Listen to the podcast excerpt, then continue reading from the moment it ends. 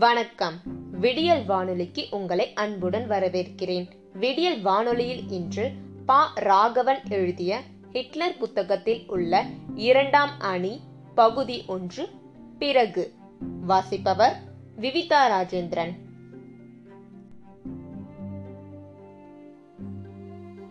ஜனவரி முப்பது ஆயிரத்தி தொள்ளாயிரத்தி முப்பத்தி மூன்று முதல் ஏப்ரல் முப்பது ஆயிரத்தி தொள்ளாயிரத்தி நாற்பத்தி ஐந்து வரை ஹிட்லர் ஜெர்மனியை ஆண்டார். பனிரெண்டு ஆண்டுகள். என் காலம் தொடங்கி ஆயிரம் ஆண்டுகள் ஜெர்மனி உலகை ஆளும் என்று அடிக்கொரு தரம் சொல்லிக் கொண்டு இருந்தவர் அவர். அதிர்ஷ்டவசமாக பனிரெண்டு ஆண்டுகள் ஐரோப்பாவை அச்சுறுத்தியதோடு அந்த ஆட்டம் முடிவடைந்து விட்டது. ஹிட்லரின் மரணத்துடன் இரண்டாம் உலக யுத்தம் முடிவடைந்தது என்று பொதுவாக சொல்வார்கள். உண்மையில் அவரது இறப்புக்கு எட்டு நாட்கள் கழித்துதான் முழு அமைதி வந்தது. பெர்லின் விழுந்தாலும் பகுதி பகுதியாக திசைகள் எங்கும் நடந்து கொண்டிருந்த யுத்தம் நிற்க வேண்டியிருந்தது. அவர்களுக்கு எல்லா தகவல் போய் சேர வேண்டியிருந்தது. ஹிட்லர் இறப்பதற்கு முன்னால் கால் டோனிச் என்பவரை ஜெர்மனின் அதிபராக அவசர அவசரமாக நியமித்து இருந்தார். தோல்விக்கு பொறுப்பேற்று எழுதி கொடுக்க ஒரு நபர். ஆனால் பிரிட்டன் கூட்டணி படைகளும் சோவியத் யூனியனும் பெர்லினை அடைந்துவிட்ட பிறகு அந்த திடீர் அதிபர் செல்லாதவர் என்று அறிவித்தார்கள். தோல்வி ஒப்புதல் எழுதி கொடுத்ததோடு அவரை கைது செய்து சிறைக்கு அனுப்பிவிட்டு புதிய ஆட்சிக்கு ஏற்பாடு செய்ய தொடங்கினார்கள். அலைட் கண்ட்ரோல் கவுன்சில் என்றொரு அமைப்பு நிறுவப்பட்டது. Britain France America Soviet Union நான்கு பேர் பங்குதாரர்கள். நான்கு தேசங்களும் தன் ராணுவ பிரதிநிதிகளை பெர்லினில் உட்கார வைத்தன. ஆகஸ்ட் முப்பது ஆயிரத்தி தொள்ளாயிரத்தி நாற்பத்தி ஐந்து அன்று அதிகாரப்பூர்வமாக கவுன்சில் செயல்பட தொடங்கியது. முதல் காரியமாக நாஜி சட்டங்கள் அனைத்தும் நீக்கப்பட்டன. புதிய சட்டங்கள் வந்தன. ஜெர்மானிய ராணுவத்தின் பலத்தை கணிசமாக குறைக்கும் பணிகள் ஆரம்பிக்கப்பட்டன. எல்லாம் சரியாகத்தான் இருந்தது. ஆனால் பிரிட்டன் அமெரிக்கா கூட்டணியுடன் சோவியத் யூனியன் எப்படி ஒற்றுமை காக்க முடியும்? தொடக்கத்திலிருந்தே உரசல்கள் எழுந்தன. கவுன்சில் கூட்டங்கள் நமது மாநகராட்சி கவுன்சில் கூட்டங்கள் போலாயின. பொருளாதார கொள்கைகளில் இரு தரப்பும் ஒத்துப்போகவே முடியாது என்று அடம் பிடித்ததில் நிறைய குழப்படிகள் ஏற்பட்டன.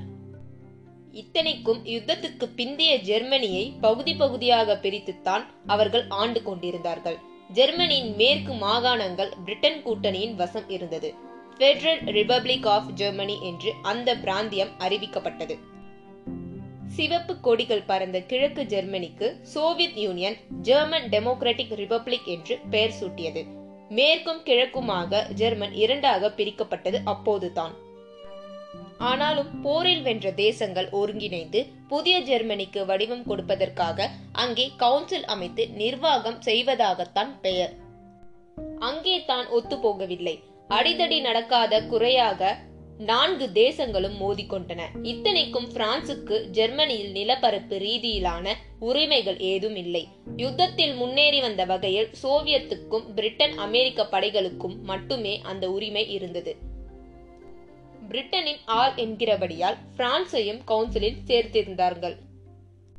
மூவருமாக சேர்ந்து சோவியத்துக்கு எதிராகவே பொருளாதார அரசியல் கொள்கைகளை ஜெர்மனிக்காக வகுக்க தொடங்க பிரச்சினை பெரிதாக போனது. ஆயிரத்தி தொள்ளாயிரத்தி நாற்பத்தி எட்டில் இந்த பிரச்சினை புதிய பரிமாணம் எடுத்தது. அமெரிக்கா பிரிட்டன் கூட்டணியின் கட்டுப்பாட்டில் இருந்த மேற்கு ஜெர்மனிக்கென்று பிரத்யேகமாக ஒரு நாணயத்தை டியூஸ்ட் மார்க் அறிமுகப்படுத்தினார்கள். அந்த வினாடி முதல் மேற்கு ஜெர்மனி ஒரு தனி தேசம் என்று ஆகிவிட்டது. இனி சோவியத்துடன் ஒட்டுமில்லை உறவும் இல்லை என்று சொல்லாமல் சொல்வதற்கு சமம். சோவியத் இதனை ஆதரிக்கவில்லை. அவர்கள் கவுன்சில் கூட்டத்தில் இருந்து வெளிநடப்பு செய்தார்கள்.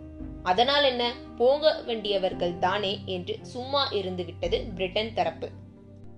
எனவே கிழக்கு ஜெர்மனியை தனி தேசமாக தனி ஆட்சி பிரதேசமாக சோவியத் அறிவித்தது. அங்கே ஒரு கம்யூனிஸ்ட் அரசாங்கத்தை கொண்டு வந்து உட்கார வைத்தது.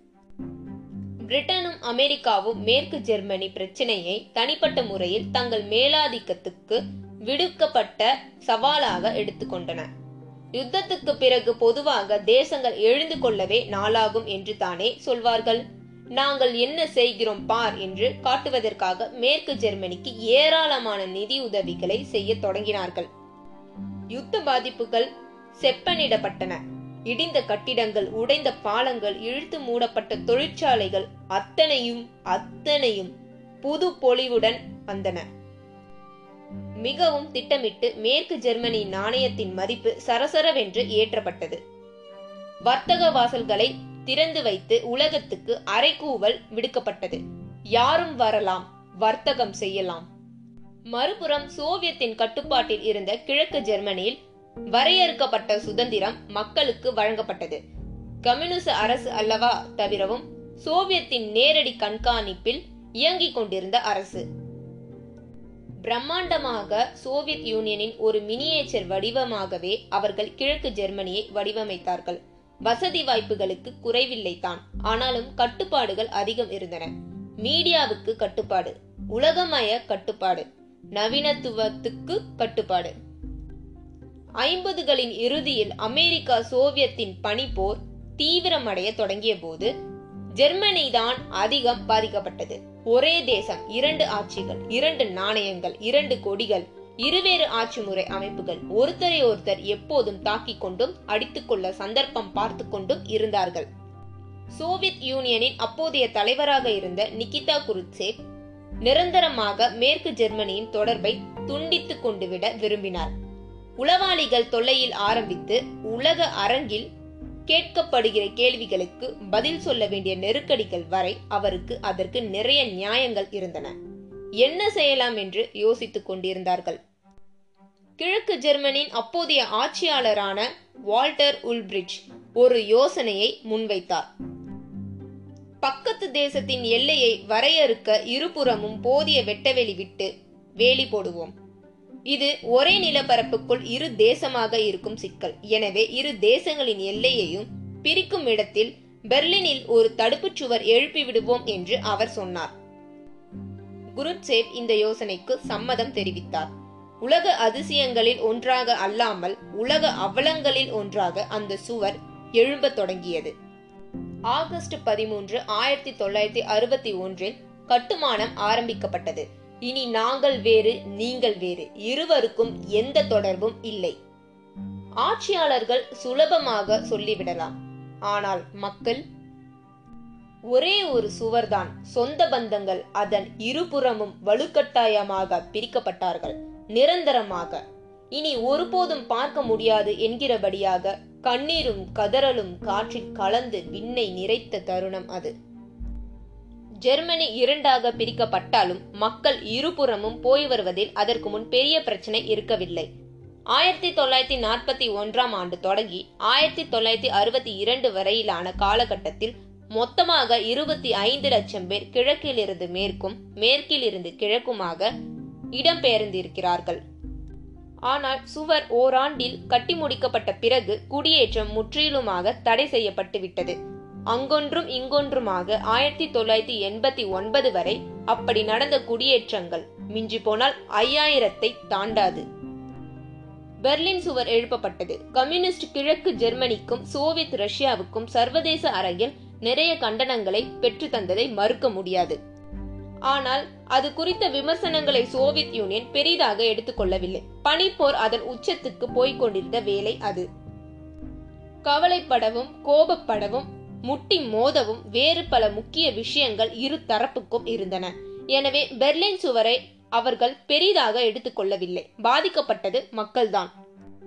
எண்பதுகளின் பிற்பகுதியில் கிழக்கு ஜெர்மனியின் பொருளாதாரம் சரிய தொடங்கி வேகம் எடுத்துக்கொண்டிருந்தது மக்களில் பெரும்பாலானோர் அங்கே உணவுக்காக கஷ்டப்பட்டார்கள். ஒரே ஒரு சுவர். அதற்கு அந்த பக்கம் தம் சொந்த சகோதரர்கள் எத்தனை சந்தோஷமாக இருக்கிறார்கள். ஏக்கம் அவர்களை வாட்டத் தொடங்கியது.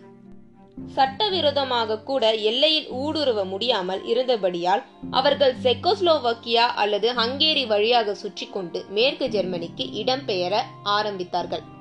இது முத்தரப்பு பிரச்சினைக்கு வழிவகுத்தது. செக் அரசு தன் ஆட்சேபனையை முன்வைத்தது. செக் வழியாக போகிறவர்கள் சிலர். அங்கேயே தங்கி விடுவார்கள் பலர். இத்தனைக்கும் அப்போது செக்கஸ்லாவக்கியாவில் இருந்ததும் ஒரு கம்யூனிஸ்ட் அரசாங்கம்தான். ஆனால் அகதி பிரச்சனை என்பது மிக பெரிது.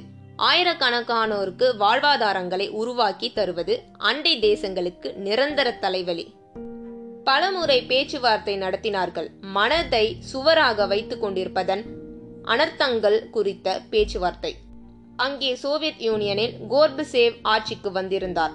ஒரு மறுமலர்ச்சிக்கான அறிகுறிகள் தெரிய தொடங்கியிருந்தன. குட்டி தேசங்கள் வெட்டி கொண்டு போக துடித்து கொண்டிருந்தன. சர்வம் உலகமயம். இன்னும் எதற்கு தடுப்புச் சுவர்கள்? கிழக்கு ஜெர்மனி தன் எல்லை வழியே மேற்கு பகுதிக்கு போகுவதற்கு பத்து வாசல்களை திறக்கிறேன் என்று முதலில் சொன்னது. ஒன்று திறந்தால் போதாதா? அவரவர் அகங்காரங்களை ஒதுக்கி வைத்துவிட்டு ஆயிரத்தி தொள்ளாயிரத்தி எண்பத்தி ஒன்பதாம் ஆண்டு தொடக்கத்திலேயே விசா இல்லாமல் இருபுறமும் போய் வருவதற்கான சாத்தியங்களை உருவாக்கினார்கள். மேற்பார்வை பார்த்து கொண்டிருந்த அமெரிக்கா பிரிட்டன் மேஸ்திரிகள் இப்போது இல்லை. அவர்கள் சுயமாக வாழவும் ஆளவும் தொடங்கிவிட்டிருந்தார்கள். எனவே முடிவுகளிலும் சுயம். விசா இல்லாமல் கிழக்கு பகுதிக்கு போய் வர மேற்கு வாசிகளுக்கு அனுமதி கொடுத்த மறுகணமே மேற்கு ஜெர்மனி நிர்வாகம் கிழக்கு ஜெர்மனி மக்களுக்கு இன்னும் பல சௌகரியங்கள் செய்து கொடுத்தது. விசா இல்லாமல் வரலாம் என்பது மட்டுமல்ல எல்லையில் காத்திருக்கும் இலவச பஸ்களில் ஏறியே வரலாம். எத்தனை நாள் வேண்டுமானாலும் தங்கிச் செல்லலாம். கிழக்கு ஜெர்மனின் ஆட்சியாளர் எரிக் ஹான்கர் அந்த வருடம் அக்டோபரில் வலுக்கட்டாயமாக ராஜினாமா செய்ய வைக்கப்பட்டார். மக்களுக்கு மகிழ்ச்சி வேண்டும் கட்டுப்பாடுகள் வேண்டாம் சுதந்திரம் வேண்டும் சோவியத் வேண்டாம் சோறு வேண்டும் சுவர்கள் வேண்டாம். யாரும் எதிர்பார்க்கவில்லை. வீம்புக்கு ஒரு சுவரை எழுப்பிக் கொண்டு ஒரே தேசத்தில் இரு ஆட்சிகள் எதற்கு என்று இரண்டு பக்கத்திலும் யோசித்தார்கள். விளைவு? டிசம்பர் இருபத்தி ஐந்து ஆயிரத்தி தொள்ளாயிரத்தி எண்பத்தி ஒன்பது கிறிஸ்துமஸ் தினத்தன்று கொண்டாட்டங்களை அதன் உச்சத்துக்கு கொண்டு போன பெர்லின் சுவர் இடிப்பு வைபவம் நிகழ்ந்தது. சுவர்களில் மோதிய கடப்பாறைகளும் புல்டோசர்களும் பின்னணியில் கொண்டாட்டத்தின் அடையாளமாக ஒழித்து கொண்டிருந்த பீத்தோவனின் ஒன்பதாவது சிம்பனியின் இசையை காட்டிலும் இனிமையாக சத்தமெழுப்பியது ஜெர்மனி ஒன்றானது. நேர்களை இரண்டாம் அணியின் முதல் பகுதியான பிறகு இத்துடன் நிறைவடைகிறது. மீண்டும் அடுத்த அத்தியாயத்தில் மற்றொரு பகுதியை கேட்கலாம். காத்திருங்கள். அதுவரை உங்களிடமிருந்து விடைபெறுவது உங்கள் விடியல் வானொலி வாசிப்பவர் விவிதா ராஜேந்திரன். நன்றி. வணக்கம்.